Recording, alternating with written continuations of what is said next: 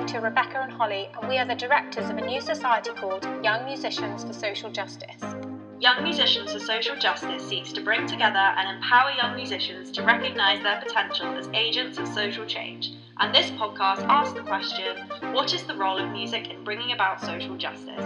Over the next 10 weeks, we are going to be hearing from a number of different speakers, all with unique perspectives on this question. We are both students at the University of Leeds. We met over coffee at Hyde Park Book Club here in Leeds, which, if you are a student, you must go to, and we bonded over our mutual interest in music and social change. We really hope you enjoy listening to our conversations as much as we did.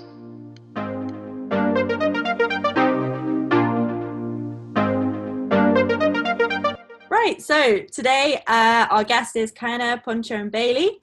Um, Originally from Alaska, Cayenna Ponchione Bailey is a UK based academic and conductor committed to fostering social justice and environmental sustainability both within and through orchestral music.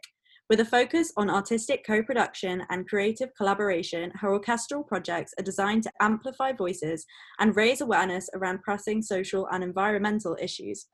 Cayenna's research is focused on the social, psychological, and socio political aspects of orchestral music making, from the intricacies of co performer communication in modern and historically informed contexts to the, polit- to the politics of participation and orchestra's geopolitical significance. Cayenna is Associate Conductor of the Orchestra of St. John's, Director of Performance at St. Catherine's College, University of Oxford, Director of Research for the Oxford Conducting Institute, and a postdoctoral researcher at the AHRC funded Transforming 19th Century HIP project at the University of Oxford. In March 2021, she will begin a Leverhulme Research Fellowship at the University of Sheffield to write a book on the orchestra in Afghanistan. Her work has been funded by Arts Council England, British Council, Leverhulme Trust, and the Oxford Research Centre in the Humanities. Welcome, Cayenna. Thank you very much. Thank you, Holly. It's really nice to be here. It's great to have you here. So, before we get into some of the content, we ask our guests every week on this podcast what music got you through lockdown?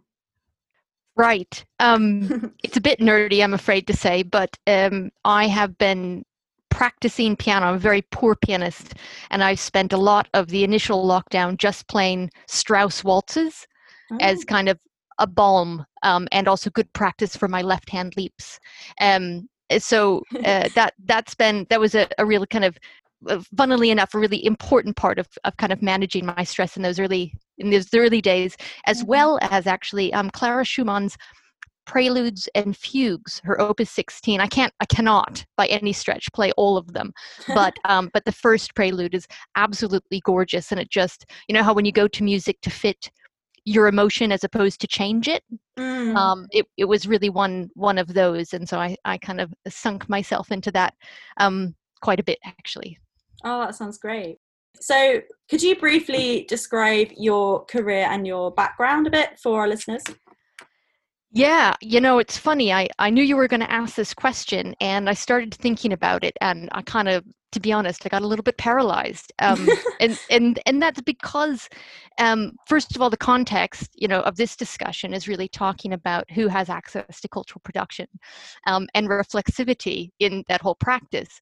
Mm. And, um, and so I was, you know, thinking about my own narrative um, of how I got where I am um, and what privileges I have, both in the position that I have and the pr- privileges that I have that got me to this place.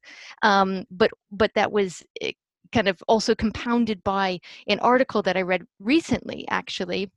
And um, it, so in the Guardian, there was an article about how um, a lot of uh, British people who maybe are middle class actually identify as or, or construct their narrative around being working class, even though ha- they have middle class professions. Um, and the article talks about how um, people are often referring back to a couple of generations before, and it's more prominent in the cultural industries uh, than perhaps in, in other fields, creating this narrative of, of kind of meritocracy and how people have gotten where they're at. Um, and so, kind of all of that swimming around, I was thinking, oh, how do I tell my story? So I think the the things I'll I'll kind of focus on today are, I suppose, the the real big um, kind of markers in my life that that got me doing what I'm doing, Mm-hmm. especially with regard to social justice in the orchestra. Um, and the first one actually happened when I was 12 so i i very quickly got involved in kind of the music scene in school. I am 100% a product in so many ways of the american music education system uh, which fortunately for me in my hometown was actually pretty darn good. And um, so i got kind of stuck into that scene um, but when i was uh, probably 12 or 13 really strong-willed belligerent thought i knew everything um, I thought my band director, um, Sandy Clark, and if you ever hear this, Sandy, know that that I was totally wrong. But I thought my band director at the time was absolutely horrible. What did she know about anything? I can do this job better than her. And I I made this pact with myself that I was going to be a band director when I grew up because I was going to do it better than her, which is just the, the wrong reasons, completely the wrong reasons for making that decision. Um, but it did mean that like i didn't question it all through high school. I knew i was going on to do a music education degree um, in college. I never thought about doing anything else. Um, once i got to college i started you know being exposed to more um, opportunities and different ways of being a musician. And so i got actually quite excited about being an orchestra conductor instead of a instead of a band director although i am a percussionist so either one would have been just fine. Um, and I got through, I went all the way through to get my master's degree in orchestral conducting, master's in percussion performance. And I got done and I looked at myself in the mirror. You know, by this stage, I'm like 24. I spent a lot of time doing my undergraduate, my master's degrees. And I was like, oh my God, what are you going to do with that? You know, are you going to spend your life like waving your arms in front of just kind of middle class people? And, um, and I, so on that point, like I made a pact that was, and I remember that was 2004 said, okay, every year I'm going to produce something. If I'm going to do this, then I'm I have to use the resources I have to do something better in the world.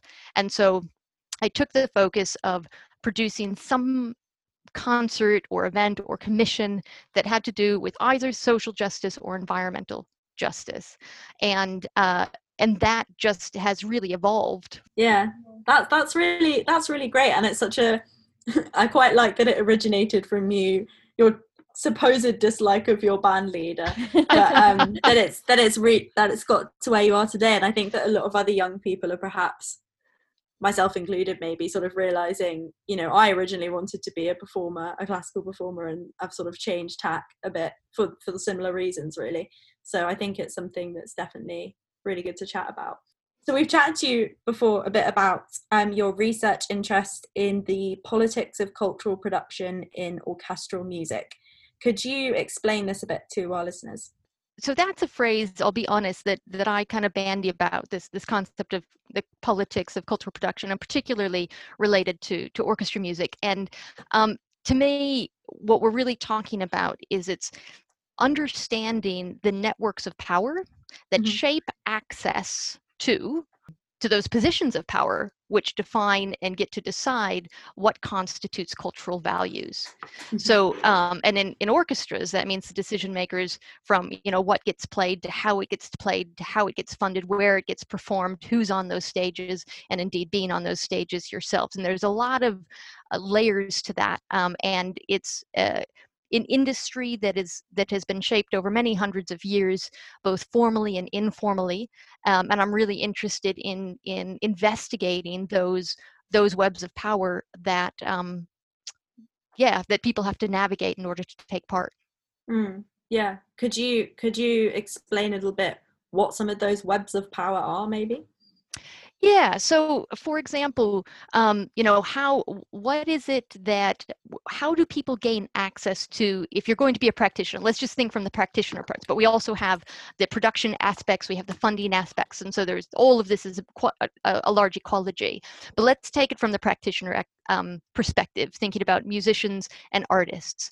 Um, if you are interested in or if you to even become interested in taking part in this this aspect of cultural production um, you have to have access to it you have to even know it exists you have to understand kind of the rules of the game as it were and you have to be um, in a position in which participating in that is actually going to bring back the rewards that you want to see both kind of socially but and culturally um, and and perhaps even in skill what you're trying to achieve. And there's been some uh, really important work in this area by Anna Bull, her um, ethnography of youth orchestras and youth choirs and really looking at um, basically how uh, classical music, classical music education in particular, those ensembles are places of developing uh, middle class identities and um, and a place where if that is not an objective or is not an identity for you, people can very much feel excluded and not actually continue to take part. Mm-hmm. And so I guess even to get into that space where you can decide whether or not this is a, a, a, venue that you want to participate in and develop, you have to have access to the time, the resources, the training, the spaces. You know, you have to have a lot of space to practice an instrument. You don't just become an oboe player. If you if, if you live in a place where you don't have space to practice an oboe, it is not going to happen, uh, mm. or the tolerance um, around you to do it so yeah. so that initial um, that initial access but then um, it's a matter of who gets put forward right so it and that's partly to do with networks but it's also partly to do with how our our culture you know how our biases are kind of embedded in what we perceive to be as talent what we perceive to be as musicality you know mm-hmm. these are these are all culturally constructed and um, so depending on who's around you who promotes you who lets you into the the knowledge of where the uh, where the next opportunity is or puts you forward for for an opportunity. Um, that shapes again how you can even get into that next stage of having a platform of sharing whatever your talents may be whatever your your musical expression is um, and then from there to get to the other side where you then become those teachers where you become those gatekeepers of you know who is in and who's out that that requires actually being in the field and being promoted by your peers and mm. um, there are a, a lot of um, kind of informal and, and formal ways in, in which people are excluded just in those cultures. And a lot of that comes down to biases or access. You know, opera pits are not particularly well known for being you know accessible if if you can't walk um, you know there there are all sorts of issues that create barriers to, yeah. to participation i think it's so interesting because especially reading the anna bull when i when i did read it over summer I remember thinking literally some of the stuff she'd quoted i was like i can distinctly remember even even myself or some of my like friends from back when i was in these exact spaces of cultural production of orchestral middle class kind of standards or whatever i could literally like i could imagine someone saying that to me in that context. Um, and i wonder if you have any thoughts on how people in those spaces can begin to understand how that that orchestral music is a product of society in a way how mm. can how can people who are sort of in the different orchestras of the UK the different youth orchestras of the UK how can that topic begin to be approached in those sort of contexts and spaces yeah well so th- it, those are really interesting questions they're really challenging questions and they're mm. challenging mm. because um, i think um, developing that sort of self-awareness self you know that reflexivity. And i think you know when we first uh, chatted a couple of weeks ago you know we talked about that reflective practice and it's not one necessarily that we learn to do early on. It's not a habit for a lot of people. It's not something we're taught. It's certainly not something we're taught as musicians in which we're you know we're, we're taught to practice our scales. We're taught to be perfectly in tune. And in fact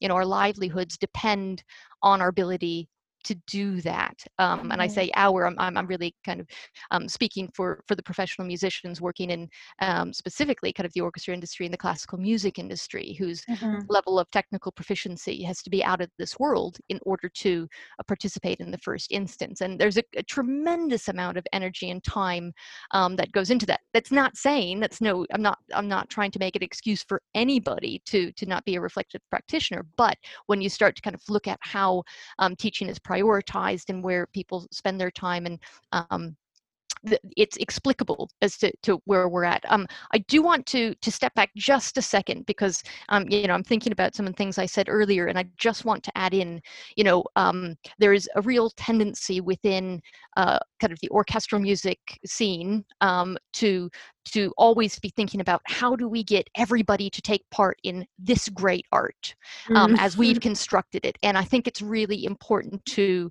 to realize that that is kind of an assimilationist um, perspective um, Mm. to assume that we have a great thing that other people ought to um, have access to and to take part in. And i guess i just want to be clear from the outset what i'm advocating for is is access to um, the web of power to involve people in the the decision making that actually constructs what orchestral music practice is and how it creates values um, in our society through its practice and production. It's the um, when we're always and I, and and I think we'll talk a little bit later about uh, some of the work I've tried to do to circumvent this to, to better or worse or to lesser successful degrees. Um, but but there has always been this narrative about well we have to start at the beginning. Everybody needs music lessons so that they have the opportunity to do this. But by the time we we put people in those frames and and make them go through 20 years of the education necessary to take part in this, we've already Yeah. formed um, you know people and their ideas about what this should be um, without necessarily allowing for um, kind of the diversity of experience or or perspective to come into it at all your role and your research therefore is actually really hopeful because i feel like it would be really easy and forgive me if i'm being really generalist here because i know your your the intricacies of your research i'm, I'm pro- i don't mean to make them seem simplistic um but i feel like it it would be really easy to just generalize the problem which is there's a certain way or set of values that are associated with certain music that happens Mm. and we're just trying to challenge that but then i guess one question that's sort of playing over in my mind is is it possible i guess and and this is why i say i think you're being quite hopeful i do question often is orchestral music transformable Mm.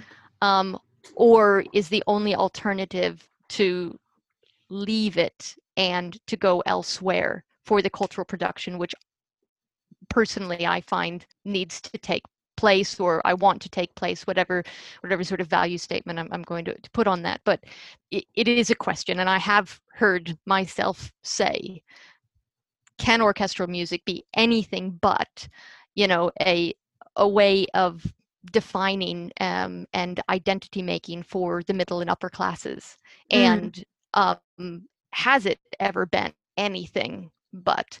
And uh, you know it's it's a challenging question. It's one to you know when you reflect on you mm, kind of think oh yeah sure and then oh but is it and oh but is it just um and so i will just say my personal stance is um i don't have an answer to that. I haven't tried hard enough yet um and i am going to keep trying because i love orchestral music and i Mm. love orchestral large orchestral practice when it works well when it's healthy um, when it involves well not only when it involves people I know and I like, but when it is an open practice that people can take part in. And I guess just just to get on my soapbox a little bit, one of the things um, that I will say about orchestras and uh, is that we often have a conception of the orchestra as the LSO, you know, in the Barbican. That's what an orchestra is. But to be honest, there are vastly more amateur orchestras and youth orchestras in this country than professional orchestras. I mean, any day of the week in almost any corner of this country, you're going to be able to find a community orchestra that is playing. And in fact, you know, I, think Oxford is a, it- obviously a bit of a bubble in so many ways. Um, but I think we have at least over a dozen community orchestras, plus all of the student orchestras and the youth orchestra, and you know, however many choirs. But that practice is predominantly an amateur practice and then Mm. there's an a quote unquote elite form of you know specialized professional orchestral practice. And so a lot of you know there is quite a bit actually that's going on right now and there are in tremendous initiatives. The bso um, resound a project open orchestras the para orchestra. There is so many opportunities especially for young people but increasingly for other people to be involved.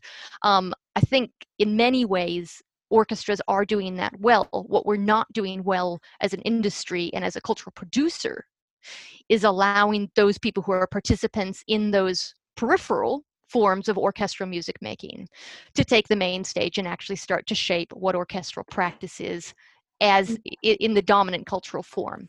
And um, and i think it's it's that we need to to question you know Mm. why why did these practices remain on the periphery Yeah, I think that leads me quite well onto my next question, which was when we spoke before, you said that social justice issues within the music industry itself, which is what we've just been talking about, is Mm. inextricably linked to how musicians work with social change and social justice issues. Perhaps you could expand on that a little bit.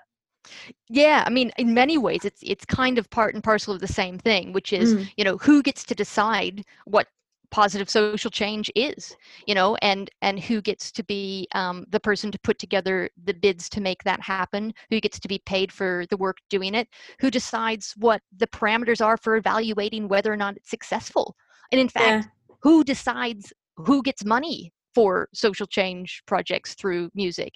And and all of that is is again tied to who's in power and how Yeah. people get to to be in those positions of, of power it, it's such a you could get you could sit here all day literally and just with all those who who gets to who gets to but i think it's so important because it is just the continual thinking process that i think isn't really introduced very much in the music industry as i've experienced it anyway.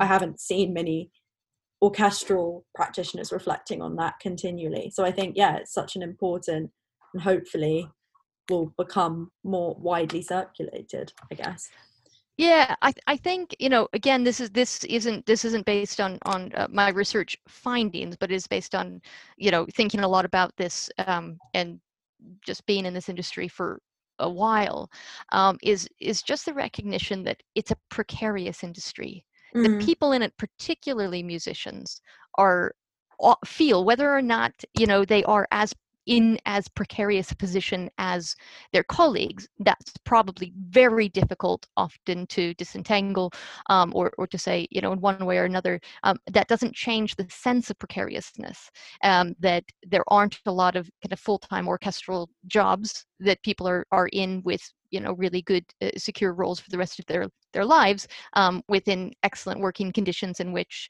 you know there's no harassment there's no you know tensions you know all all of the things that you would want from kind of a, a healthy work environment.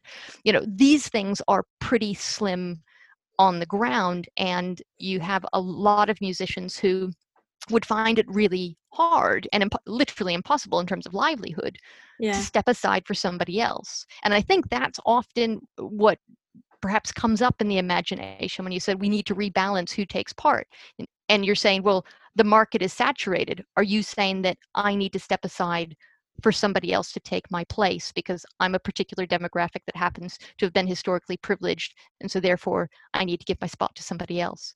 Mhm. and um how, uh, How- what's the answer to that? Yeah. I think it's, it's it's such an important one to to discuss because the last thing in talking about social justice, the last thing you want to do is to make people feel as though they are not valued, whoever that is. But at the same time, you want to be able to reflect and challenge the status quo. I think, mm-hmm. yeah, also what I've sort of noticed recently, perhaps maybe more in the research field, is people actually questioning and criticizing musicians that are doing the work that we're doing, I guess. And I think it's so easy when you're doing stuff like music for social change to be like, well, it's for social change, it's for social good, it must be good, yay. Um, Mm. and I think, yeah, I think it's interesting to think about the sort of critical lens that we can come at and when is it when does it cause damage um, and always having that sort of thinking process as you say hmm So Geoff Geoff Baker, and and again, um, you know, tied into some of the the the work that Anna Bull has been doing, has raised those questions around classical music as an appropriate venue for you know social action through music and uh, because of the types of cultures which have traditionally surrounded it or the ways in which those practices are instantiated in youth orchestras um, or for example in in el sistema. So you mentioned the um, displaced voices project. Could you chat to us a bit about this project slash research project um, and how it relates to the issues of social justice in the music industry? Yeah. So um in 20 I guess it was we started in 2018. Displaced Voices uh, was a project that was um done by the Orchestra of St. John's and I uh, led this project as associate conductor of the Orchestra of St. John's, but also kind of with my researcher hat on, uh, I also organized the a research strand um, alongside this. And that was an, just an interesting thing to do as being both the practitioner and the researcher simultaneously. Um, it's something I can talk about later if we, we come to it, but in this particular case, that, that's how I did it. Um, and the project itself engaged um, four young people from the Oxford Spires Academy, who were all um, forced migrant uh, refugees, uh, young people who had come for a variety of different reasons, but they were all participating in a poetry program led by Kate Clanchy. Um, and so they had already been writing poetry uh, often um, about their experiences, but pretty much about whatever they wanted um, to, to write about. It helped develop the English language skills, but also uh, enabled them to find modes of expression.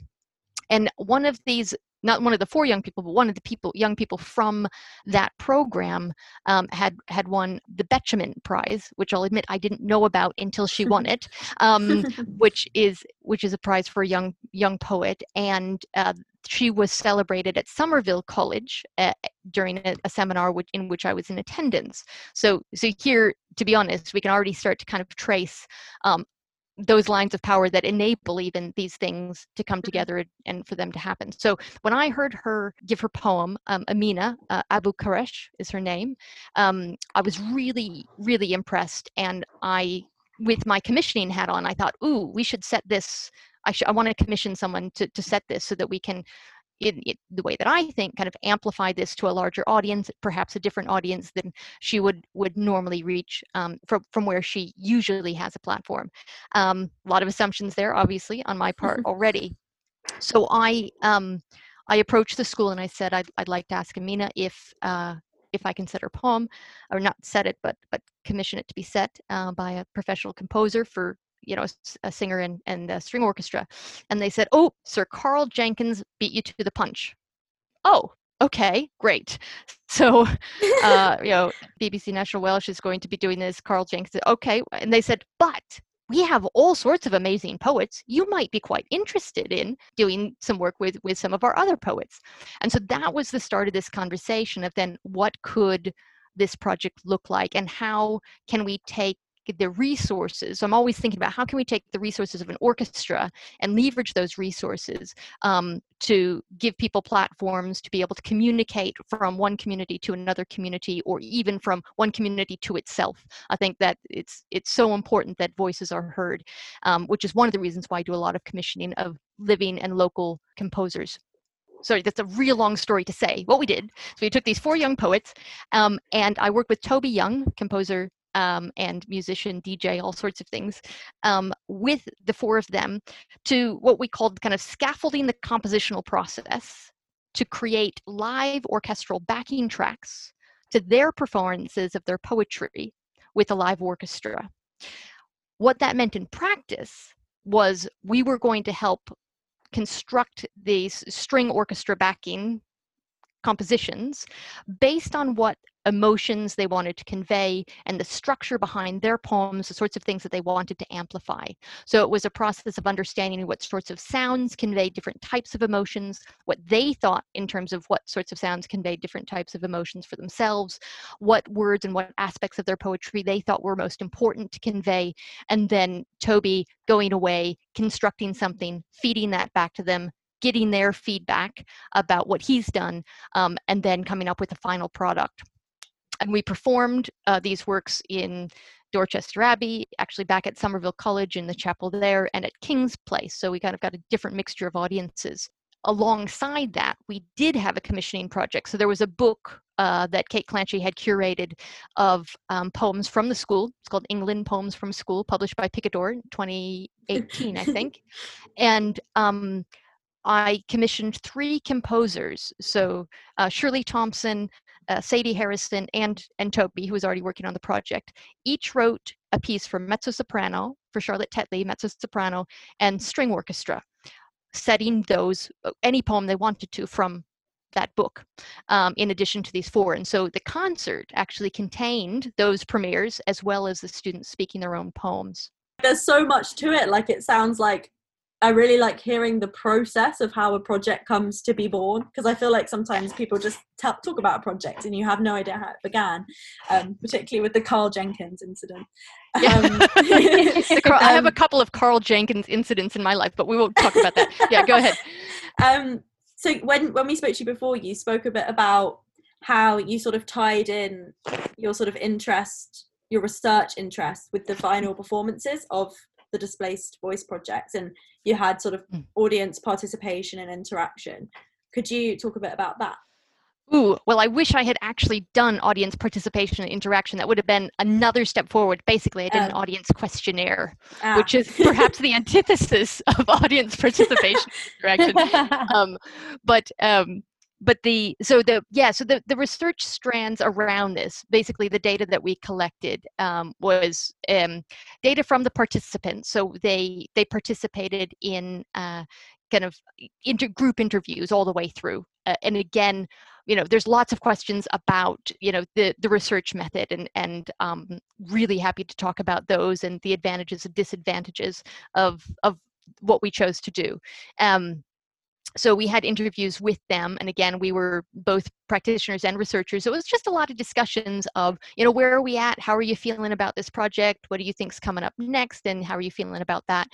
And um, then we also did a questionnaire for the uh, orchestral musicians that participated you know during the performances and rehearsals to see how they experienced the process. We interviewed each one of the composers so what was it like to set you know um, these pieces? What were the challenges? And then we actually had someone interview us um, kind of independently some some months after the project to kind of probe what what was going on for us what we were thinking our reflections on it as well as keeping journals. So basically what we ended up with was because this whole body of um, of qualitative data primarily through those interviews um, and a little bit of of you know kind of forced choice questionnaire tick box things for the, for the audiences and and the um, Mm. and the musicians um and you know and and pulled all of that together into into well kind of a a set of findings I'll, I'll be honest we still have yet to kind of write the final article uh, which which we're we're in the process of doing it's not Mm. um you know in dried Well- ink yet but we're getting there Perhaps you could talk us through what some of the ethical issues that arose during this project and why why was reflexivity so important on the research team? Yeah, so I, I think, you know, there are there are ethical questions both around how we both the research process, how we collected that data and how the um that shaped perhaps the sort of data that we got. You know, so as um both the the workshop leaders and the people asking the questions, we're already kind of potentially really grooving those answers. I think, you know, trying to, even though we developed a lot of trust with these young people, we worked with them a lot over that time. Um, it's still a real question as to whether or not anybody is going to feel like they're in a place where they could challenge or provide negative feedback to our work for example or the way that we we structured it you know there were little you know there were little comments here and there about things perhaps they would have done a little bit different but that's very different than actually being able to express um, something else. And so so i think you know in those terms it's always something to really bear in mind in ensuring um, that the research participants are able to participate fully and provide um, you know kind of honest contributions to the research findings So so that's just you know in in in writing this up and in people reading it that will be something that to to, to bear in mind. Um, in terms of the, the project itself really the questions arise you know to what extent do these young people have agency over what that final product would be their choice to take part. I mean they were asked they did agree this they weren't forced into doing this by any stretch but at the same time when they agreed how much did they know about what they would end up doing um, and what that final product would look like? Um, so you know that that concept of co-production what is the balance of agency in in that co-production? Mm. um, and how can we how can we engage in that process of scaffolding to in a way leapfrog people around the need to learn how to write for a violin i mean my gosh you know the educational process to learn how to to to write for a string orchestra well on one side maybe it's not too hard on the other side to to do what you perhaps might imagine or want to do in your your wildest imagination might take quite a few years of you know Yeah. doing it hearing it trying it again and and teaching etc and learning. So um so so trying to to circumvent that to provide a platform to use the orchestra as a platform um, for these young people to say what they wanted to say. And that was that genuinely was up to them. They chose the poems that they wanted to present. They wrote wrote those poems um, and we supported them in in whatever those choices were. I just want to pick up on what you're talking about regarding agency. Um, Mm. Am I right in thinking you were working with, did you say, with young people in this context? Yeah. Did over think, 16 but yeah young people still school aged Yeah. Do you think, was there an extra layer of difficulty around that? Specifically, what I'm thinking is working with young people, they can be quite impressionable, they can be quite vulnerable um, to these exact power dynamics and cultural dynamics that we're talking about. Um, yeah, I, I just, I'd love to sort of, if I can, sort of just dig into that a little bit deeper and how you worked out how to encourage agency at the same time as being am i right in thinking that you were in oxford and you were um, doing this all from from oxford? Is that right? Yeah, so the school um, is in Oxford, and and uh, both I think at the time um, uh, Toby was living in London, but at the all the same, both of us, you know, are are Oxford based. We have our degrees from the university. Uh, I, I think you're absolutely right. There are quite a few power dynamics um, in in the mix um, between us and the people that we were working with, and so the extent to which these young people felt that they had agency at any point to say, no i'm not doing this or i don't like that idea or you know it would be better if we did it this way um yeah it's it's a it's a real question and i think that one of um you know the skills that i continually try to develop for myself is how as a facilitator do i create enough structure in a project to allow people who don't have who are not in perhaps have the same access to the same knowledge and for as many years as I do about a particular scene or musical scene how do I create enough of a structure within that scene to bring people in and allow them to have agency within a space um, but yet still give them enough choice you know and and there's probably no magical perfect balance. I'm sure it has to everything to do with what the specific situation is and Mm. how that's managed on the ground person to person Yeah. um i think what you're doing is so inspiring in that regard i have to say because it's such a difficult thing to do just hearing you explain it in that way i think yeah i'm just really heartened by the question you're questions you're asking and the fact that you're willing to there's this quote um theodore roosevelt i don't know whether it, it's about it talks about being the man in the arena the person who's willing to to just you know get a bit messy and and just get involved in the work even if it's a little bit uncomfortable and i think the questions you're asking sound like you're that's the exact kind of thing that you're wanting to do yeah. Yo, actually, thank you very much for that, Rebecca. I, I do. I feel like I, I keep putting my my foot out there. I keep putting my my hand in the arena or myself in the arena, and um, I'm really prepared to to to find out that I haven't done it perfectly.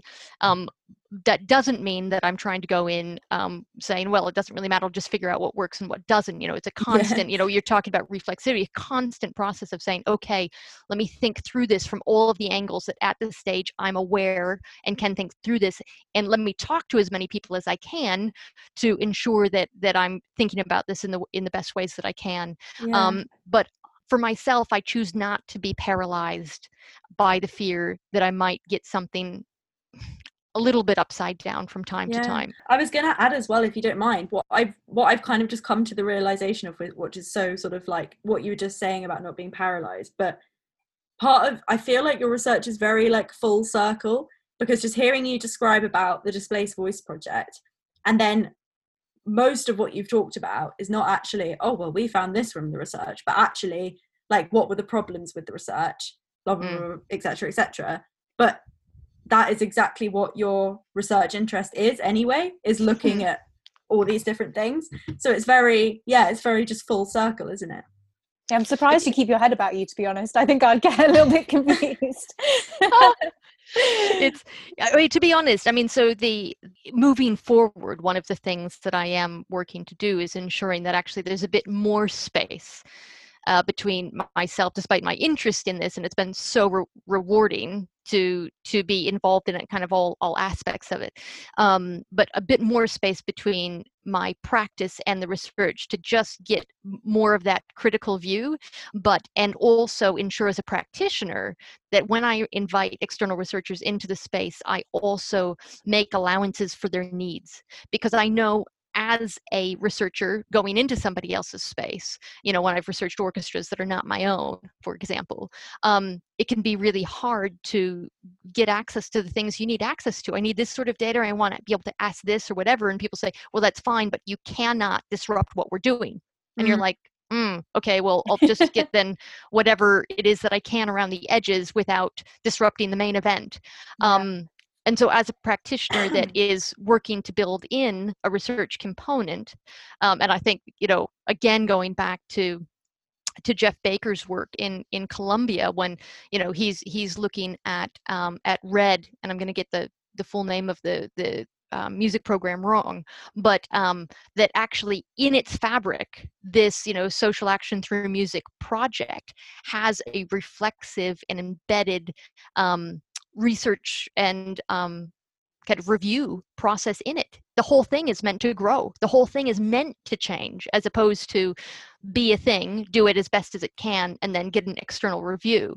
It's actually meant to develop side by side with that review process in, in parallel with, with sociological researchers. So um, whilst most of what I do is kind of a one-off one off here, one off there project, um, I am working towards ensuring that those research components are as embedded as they can be and make space for those researchers and also build trust with participants too with those researchers so that we can learn as much as as we can um, and and again continue to to grow these practices as, as best as we can.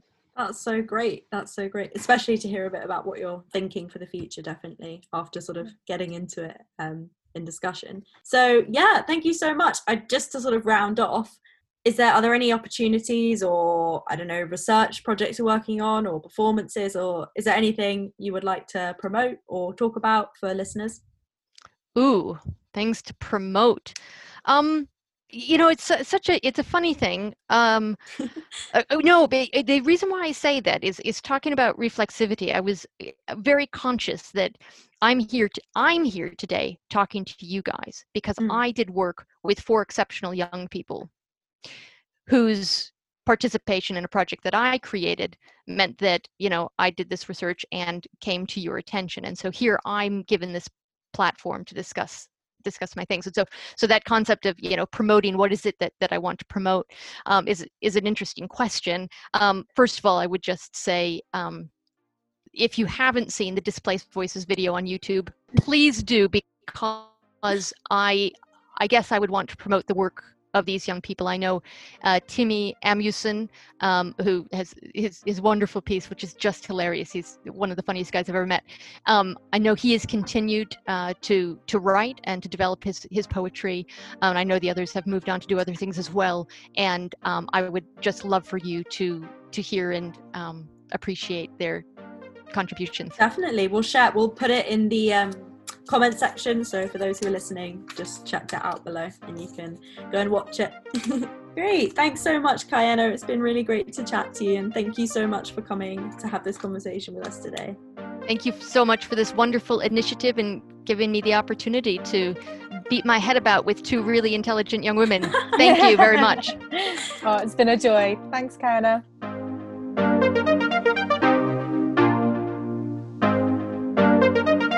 Okay, Holly, what did you enjoy talking about with Cayenna the most? Um, so I really loved like everything she talked about. To be honest, I think as an orchestral player, um, it's something that's like really refreshing to hear her perspectives, and also I thought it was quite. I think what's great is to have a really critical lens on the area of music and social mm-hmm. change and social justice, and making sure we're looking at that critically as well as positively.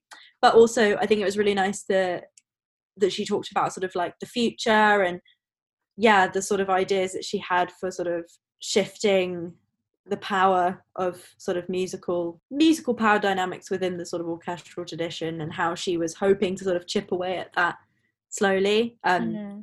as well as other people which i think was Yeah. great how about Yeah. you Uh, yeah, I really liked the, the way she was talking about shifting power over time. So thinking about changing the legacy of of opportunities and who gets those opportunities and who gets to be on the platform, as you were just talking about.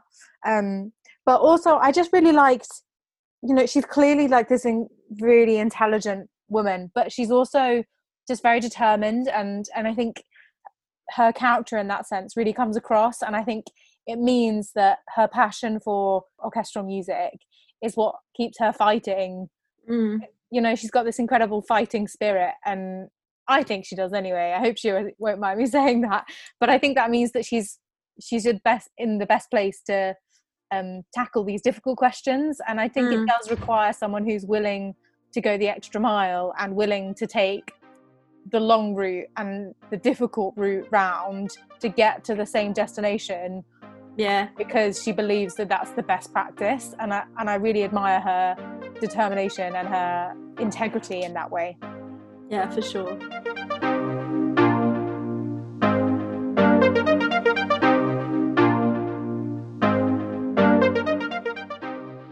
If you enjoyed listening to our conversation, please like, rate, and subscribe to this podcast, and be sure to give us a follow on Facebook, Instagram, and Twitter at YOSJ UK. Have a great week and thank you for listening.